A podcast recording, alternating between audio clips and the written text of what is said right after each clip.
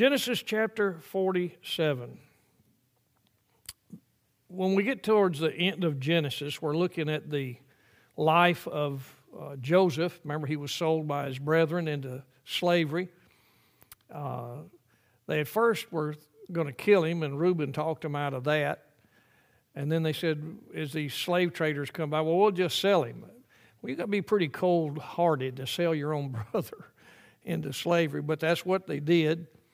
And you know what happened? He got down there and he was in the house of Potiphar, and his, his her, uh, his wife kept trying to get him to uh, have intimate relations with her, and he wouldn't do it. He, he uh, stood true and faithful, and he wound up being in prison for something he didn't do. And the chief butler and the baker are there, and they have dreams, and he interprets those dreams for them by the leadership of the Lord. And after Pharaoh has a dream, the baker says, Hey, I, wait a minute, I remember uh, uh, that there was a fellow in prison who told us what, what we dreamed. And so, anyway, Joseph is brought before Pharaoh and he tells him the interpretation of his dream. And his dream was remember, there were seven uh, fat uh, ears of corn, and then here comes seven thin ears and ate them up, seven fat cows and seven skinny cows ate them up, and you couldn't tell they'd eaten the, the other cows. And uh, he said, The Lord has shown you something, Pharaoh, and he's, because he showed you twice, that means it's, it's coming very quickly. And he said, The seven fat ears and seven fat kind are seven years of plenty, and the blasted ears and the skinny kind, or that, that is seven years of famine. And he said, Here's what you need to do. And so they said, Well, who we got that's smarter than Joseph? And so Joseph went straight from prison to become the prime minister, the second in command in the nation of uh, Egypt. And so, all during those good years, he took all that surplus and started putting it in, in barns. And uh, I, I don't know if they had silos back in those days, but storage. And we're still finding out things that the Egyptians did in the way of preserving bodies and food and different things. Uh, as uh, years roll by, we're still discovering some of that. So perhaps they had a re- very good system of storing all this grain, and they did so. And then all of a sudden, the bad years start. And when the bad years start, it's not just in Egypt, it's all around the area.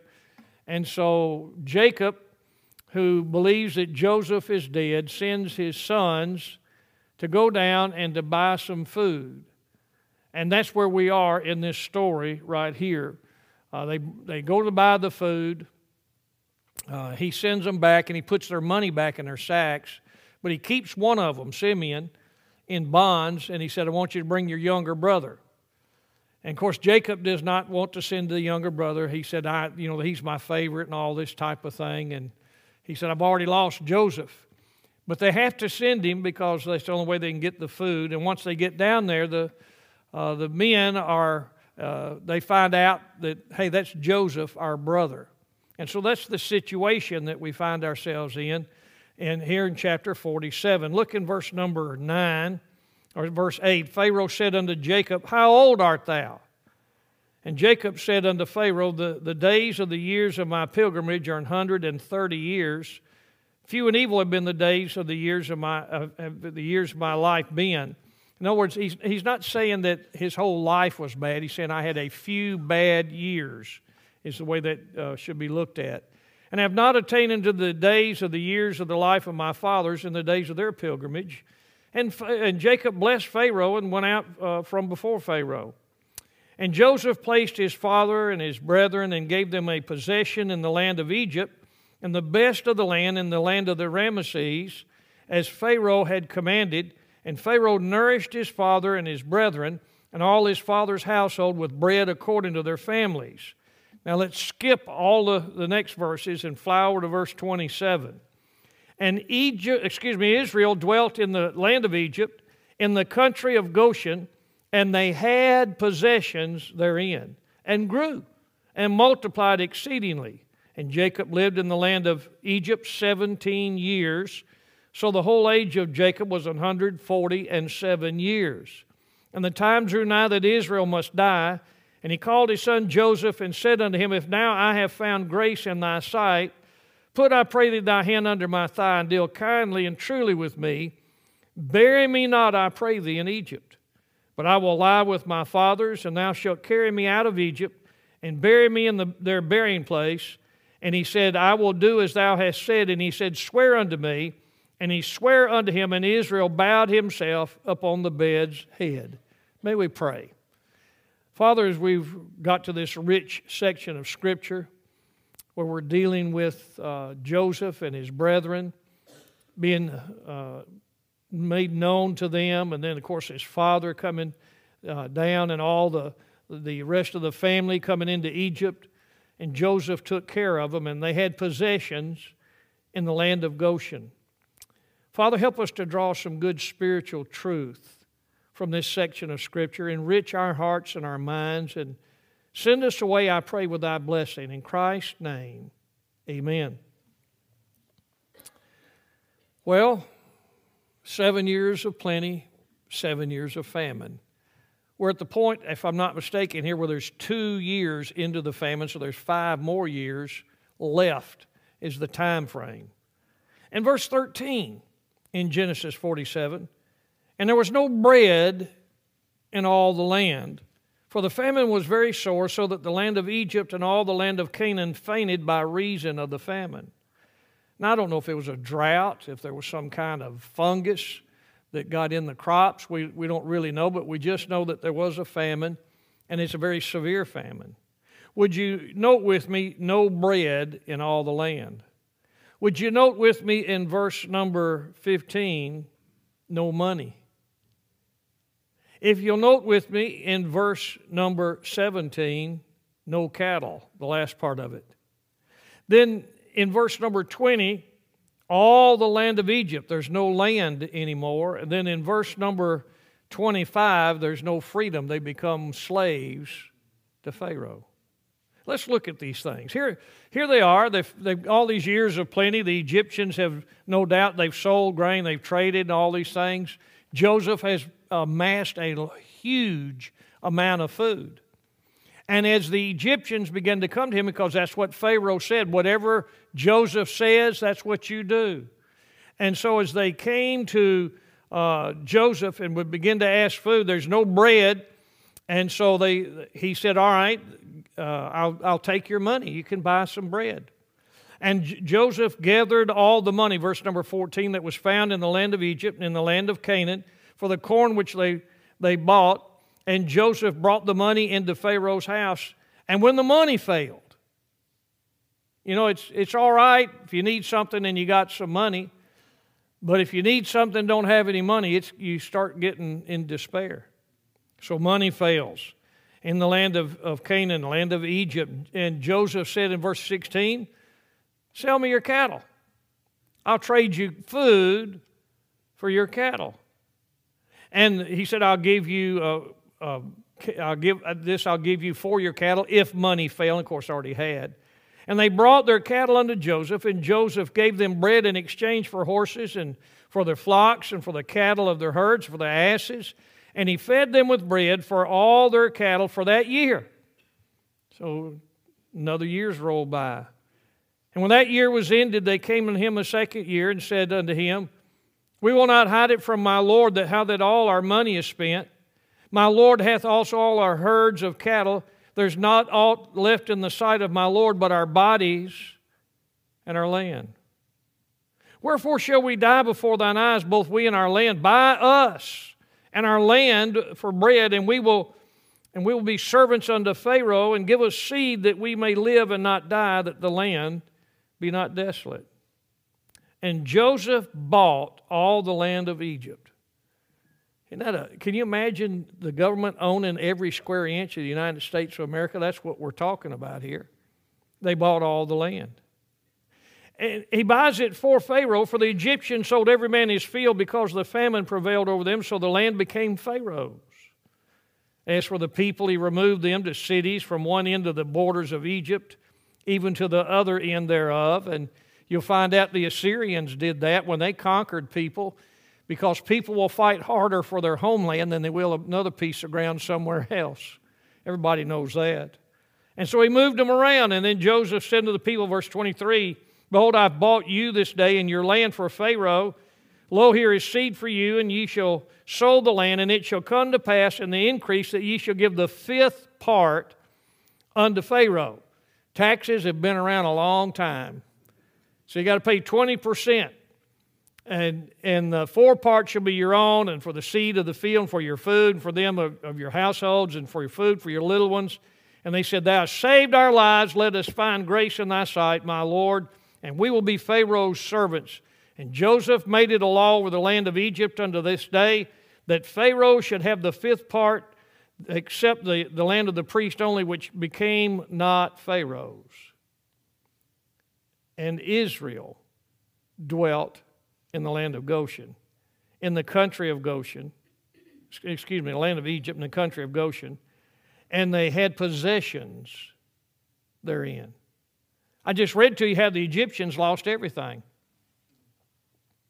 They didn't have anything. No money, no livestock, no land. They couldn't even sell themselves. They'd already been sold. They have nothing. Can I say to you that that's exactly the way people who live without God are living? They have nothing. Well, they think they've got something, but listen, you can have all the money in the world, but when you die without God, you're going to leave every penny behind and, and go to hell. The, the plagues that fall on, the, on the, the land of Egypt a little bit later on in the book of Exodus, God made a distinction, a division, the Bible says, between His people and the world. And We're going to see that division here in just a minute, but I want us to jump ahead in our thinking to the book of Exodus. Uh, let me give you some others. Noah and his three sons. God made a, di- a division between them and everybody else. Come thou into the ark. And the Bible says God shut the door to the ark, not Noah. Noah had pitched it within without with pitch to seal it make it watertight. And you can look the word up, get you a Strong's Concordance, and you'll find out it's the word for atonement. The covering. And atonement is a covering for our sin.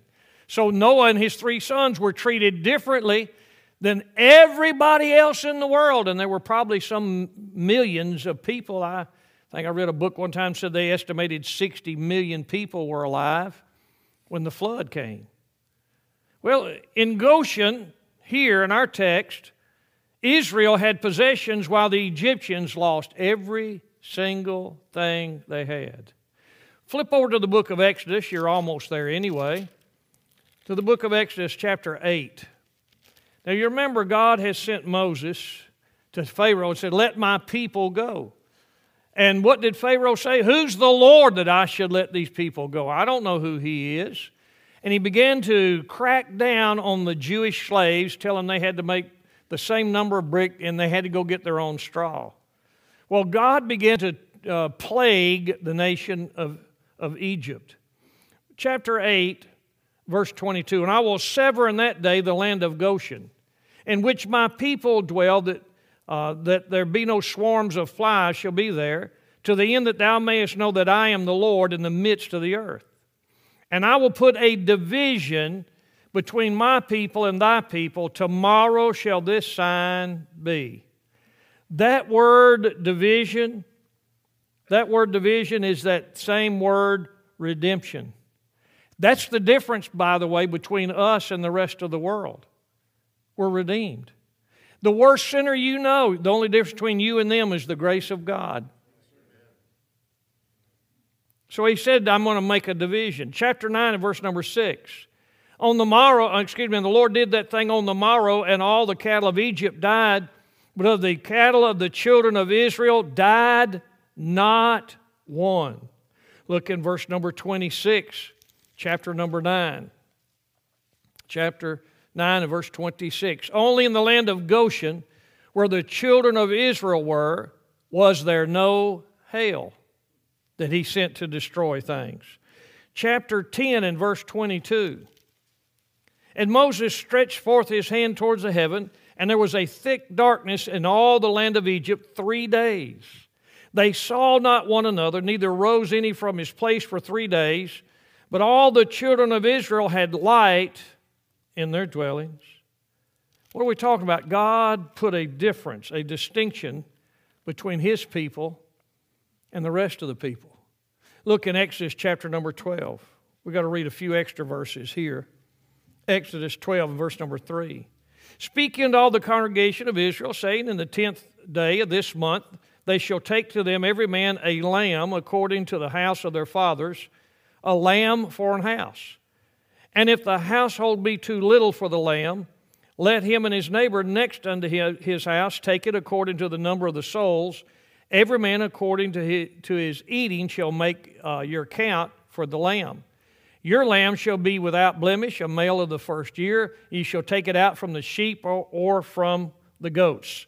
Skip down to verse number seven. And they shall take of the blood and strike it on the two side posts and on the upper uh, doorpost of the house where, uh, wherein they shall eat it.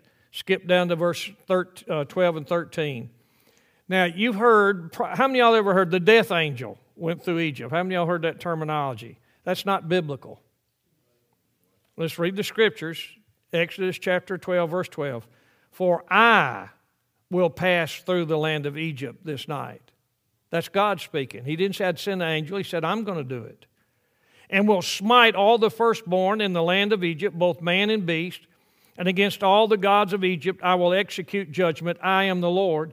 And the blood shall be to you for a token upon the houses where ye are. And when I see the blood, amen, I will pass over you, and the plague shall not be upon you to destroy you when I smite the land of Egypt. That word Passover, uh, you know, airplanes pass over uh, a certain part of ground, they call it flyover country airplanes going over, going, going by. The word Passover doesn't mean going over, it means to hover over. It's the idea of protection. Like a, a mother hen will spread her wings out and let the little biddies get up under and put pull those, those wings down and protect it, and she'll give her life for the little biddies, the little chickens, for those of y'all don't know the word biddies and protect them. And that's the word that's used here in Exodus chapter number 12. When I see the blood, I will hover over, I will pass over you. I'll make sure that you're safe. I'll make a distinction between you and what's going on in Egypt. Now, back to our text in Genesis 47.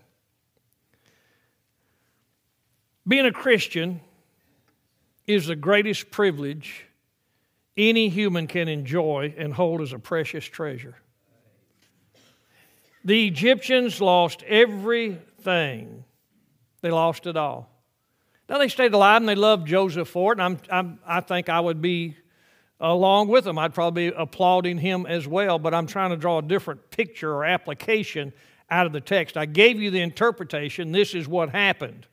It's pretty plain, it's a historical account but there are some spiritual applications we can make in our life. The world hadn't got anything, nothing they have is permanent. When they leave this world, they're going to leave it all. They won't take anything to heaven with them. Uh, matter of fact, when we start talking about being lost, they're not going to heaven. Uh, what shall it profit a man if he gains the whole world and loses what? His own soul. They have nothing. But we have something. The Jews here are a picture, I think, of Christians. We're using it in that sense.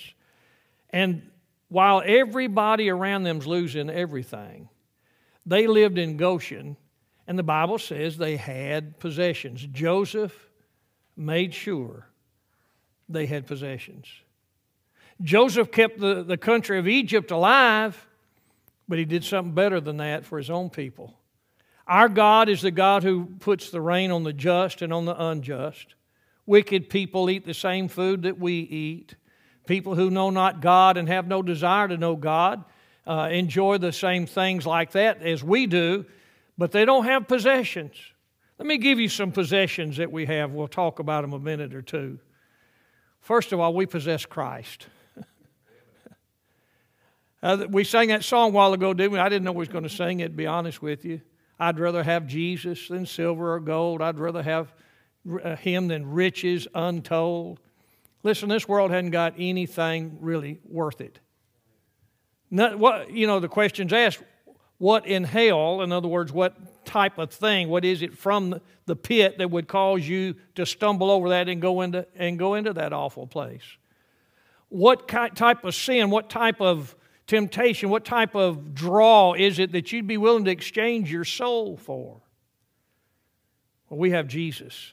I'm my beloved's, and he is mine. He feedeth among the lilies. Song of Solomon, chapter 6, and verse number 3. And we Christians come to church and we sing, Take the world and give us Jesus. I'd rather have him than riches untold. I'd rather have him than anything else. My Father is rich in houses and lands. He holdeth the wealth of the world in his hands. Of rubies and diamonds and silver and gold, his coffers are full. He has riches untold. I'm a child of the King. If you're saved, you belong to the richest family that's ever been in the entire existence of the universe. The Bible says the wealth of the wicked is laid up for the righteous. Read it over in the book of Proverbs. We don't, we're not going to need $100 bills when we get to heaven. We're not going to have gold coins to buy things we get to heaven. We're going to walk on a street made of gold. We're going to go in and out of gates made out of pearl and walls made out of jasper and all types of precious stones and stuff there. We, we won't need for anything at all. Down here on this earth, we have Christ. Oh, what joy it is when your heart's aching and when times are tough to be able to flee to Him. Cast yourself at His feet, not knowing what to say or how to say it. You just say, Oh, my Father. And we grab the feet of our Savior, so to speak, in prayer, and we pray and we approach Him. We have something the world doesn't have. I've been asked several times over the last several days how do lost people do this? How do lost people go to the, the funeral home? How do lost people watch their loved one die? How do lost people go through the funeral and go through how do they deal with it? My experience has been they try to just bluff their way through. Just tough it out. Act like, well, everybody's got to do it, and so this is my time, and I'm just going to be tough and, and get through it. And as Christians, we can grieve, we can weep, but we sorrow not other, as others who have no hope. For we have Christ, and He has us. We don't know where everybody's going to be buried. People have been buried 300, 400, 500 years ago. I'm assuming their bones are nothing but dust. Probably many a grave plot has been lost. Nobody knows where it is. Maybe some frontier town at some time had a, a cemetery and maybe it's been plowed up and, and they're planting weed on top of us. But it won't bother the Holy Spirit when the resurrection comes. He'll have no problem at all with bringing forth a glorified body and uniting that with that soul and that spirit. We have Christ. Take the world, but give me Jesus. Secondly, we have peace. I love that old song, Far Away in the Depths of My Spirit tonight. Roads of melody sweeter than psalm, and celestial like strange it unceasingly falls, or my soul like an infinite calm. Peace, peace wonderful peace coming down from my Father above. Sweep over my spirit. Ah, peace. Jesus had something to say about peace. Let me read you a verse. John chapter 14, if you want to jot it down or try to race me there to see if you can beat me to it. John chapter 14, listen to this. Peace I leave with you my peace I give unto you. Not as the world giveth, give I unto you. Let not your heart be troubled, neither let it be afraid. And he went on in another place to say, The world didn't give it to you, and the world can't take it away. Peace. When the world seems like it's spinning out of hand, we can bow our heads and our hearts before our Savior. Peace comes. Thirdly, joy. Joy. Now the kids are back there. They'll they'll have some different type of joy. They're going to be singing and they get loud and they'll jump up and down, wave their hands and stuff like that. And sometimes we adults do that. If your team won the football game, you're jumping around and waving your arms, yelling. But joy is much deeper than happiness. I can have joy when I'm sad. Joy is a deep, settled peace in my soul that all is well between me and my Father. It's settled. It's, it's, it's not going to be moved. Deep in the heart of every believer is this thing called joy. In John, 1 John chapter 1 and verse number 4, these things have I written unto you that you may have what? Joy, and that your joy may be full, having fellowship. Joy. Ah, the Egyptians, they had nothing. But God's people lived in Goshen. You know what the word Goshen means? The land of drawing near. One of these days, Jesus is coming. We call it one of these days. Won't be any time frame for him, but just be a time frame for us. We're in the land of drawing near. I may die before Jesus comes. Be all right. You just putting my body in the ground won't be me. Be how you knew me and how you talked to me, and we laughed and joked together and worshiped together, but that's not the real me. The real me will be in the presence of God. And if I have to bury you along the way, I'll be looking for you when I get there. Joy, joy. The fourth thing we have is fellowship.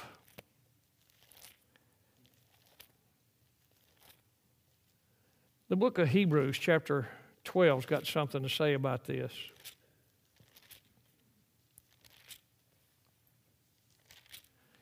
In chapter 11, we have that great list of heroes of the faith. Then we get to chapter number 12 and verse 22. Now, just before that, he said, We've not come unto to the mount that might not be touched. That's talking about legal things. And so it starts in Hebrews chapter 12 and verse 22. But you're come unto Mount Zion and unto the city of the living God, the heavenly Jerusalem, and to an innumerable company of angels, to the general assembly and church of the firstborn which are written in heaven, and to God, the judge of all, and to the spirits of just men made perfect, and to Jesus, the mediator of the new covenant, and to the blood of sprinkling that speaketh better things than that of Abel. But did you catch that in verse 23? The general assembly and church of the firstborn. I'm not, don't believe in the universal church, type of thing. The local church is how God gets his work done. But the whole body's not gathered together yet. And so, in prospect, in looking forward to that, there's a day when all of God's children are going to be home. And we'll have wonderful fellowship, but while we're on the way, we can fellowship here. We can enjoy Christian fellowship here. We can encourage one another here. The Egyptians, the worldly folks, they don't have this. We have this, this, this deep seated fellowship that's within our soul. Regardless of what color we are, what language we speak, if we're saved, washed in the blood, saints of God, we have fellowship one with another. I can tell you every place I've been in this world, when you get around God's people, they're glad to see you. They're glad to see you. Some places I've been, they, they weren't they weren't ready to have their pictures taken. I want to take some pictures. And they were like, wow, somebody's taking our picture. They were just all excited about that. But, brother, we're just having fellowship. Fellowship. Being alone's awful. It's just tough. And that's why we have this thing called fellowship one with another. We've come to this General Assembly, Church of the Firstborn. That's my crowd. That's my people. In our Sunday school lesson this morning, we looked at the German rationalism that came into the schools in the 1880s and denied the virgin birth of Christ and a lot of other stuff. And out of that conflict with that crowd was birthed a movement called the fundamentalist movement. That's us. That's people who say there's things in this Bible we will not negotiate. There are things in this Bible that we will not uh, waver on. We'll die before we change. And we have what fellowship around those truths. We preach the virgin birth of Christ. We don't wait till Christmas to talk about it, we preach it all year long. We, we preach the sinless life that he, that he led, but that sinless life was not enough to save us, but I'm glad he lived it. It, it was evidence of him being God in flesh. But his sacrificial death on the cross is what welds us together into one body, according to Ephesians chapter number 2 fellowship with the saints. We can fellowship one with another. We may not agree on everything, but we know who Jesus is and we love him. Well, the last thing we have is this let not your heart be troubled. Ye believe in God, believe also in me. In my Father's house are many mansions. If it were not so, I would have told you. I go to prepare a place for you. And if I go and prepare a place for you, I will come again and receive you unto myself, that where I am, there you may be also. Now, I hadn't made it to heaven yet, but I got a title deed. There it is. I'm on my way to heaven. And if you're saved, you're on your way. When God's people leave this earth, they step right into His presence.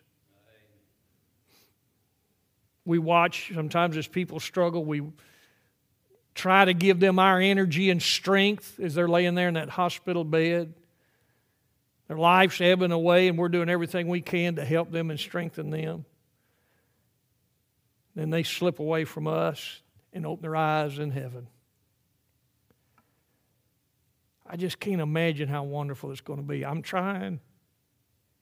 I like to have a little holy speculation once in a while. Oh, the river of life and the tree of life on both sides, this giant tree with a river flowing through it and 12 kinds of fruit, and every month the fruit bears. And that, that's just part of heaven. The best part of heaven is going to be Christ. But we have a title deed to a mansion in the sky. Let not your heart be troubled. Don't let things down here throw you askew. Don't let things down here knock you sideways. Jesus is on his throne, and he's going to take us home.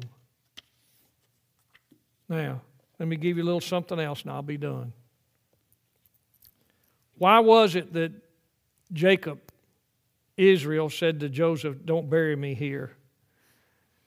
First of all, Egypt's not home. This world is not my home. I'm just a passing through. My treasures are laid up somewhere beyond the blue. The angels beckon me from heaven's open door, and I can't feel at home in this world anymore. Egypt's not home. Canaan, I know Canaan's a land of victory and victorious life, but in this setting, I'm making Canaan to be a picture of the land of promise. When we get home to heaven, it's going to be everything He promised. It'll be everything He ever said. We're going to get so excited that it said it's going to sound like a thunderstorm. We're going to be so thrilled to be in His presence, according to Revelation chapter number 19, that it's going to sound like Niagara Falls, the roar of a mighty falls, with God's people saying, Amen. Hallelujah. Doesn't take a big vocabulary to get some, some glory going, does it? The land of my birth is heaven. I'm born from above. The term born again literally means born from above. That's our origination point. When we got saved, we were issued a birth certificate in glory. Amen. Well, my fathers are laid to rest there. Standing out there the other day looking, there's 120 of our folks that we've buried That's a decent sized church. It's 120 of our people we buried. And I went down through the list and read the names and remembered the faces and remembered the funerals, remembered times with them. And I got to thinking, I got a whole bunch of folks on the other side of the river already.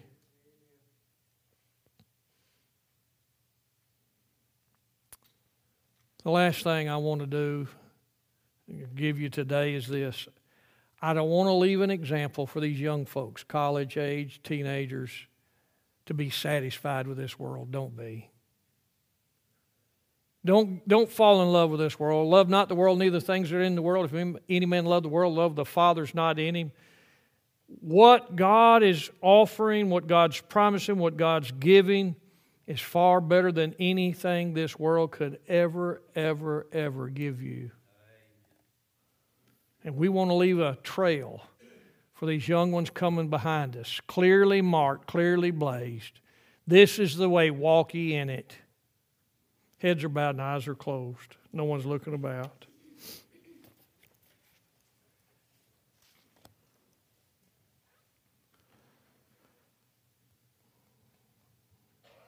Would we have someone today that slipped a hand up and say, Preacher, I'm not a Christian? I want to be, but I'm not. Would you slip your hand up? Let me pray for you. So I'm trying to understand it, but I'm not yet a believer. Let's stand to our feet, our heads bowed and eyes closed. Father, didn't see anybody raise their hand, said they's lost. Perhaps they trying to hide it. Perhaps they got some measure of shame. Oh, Lord, how I pray the Holy Spirit of God might draw them with bands of love. Father, for those of us that are already on our way to glory, Help us to rejoice. Don't let us get bogged down in this world. This world is not our home, and we have possessions, and our possessions are spiritual and cannot be removed. Speak to our hearts, I pray, in Christ's name. Amen.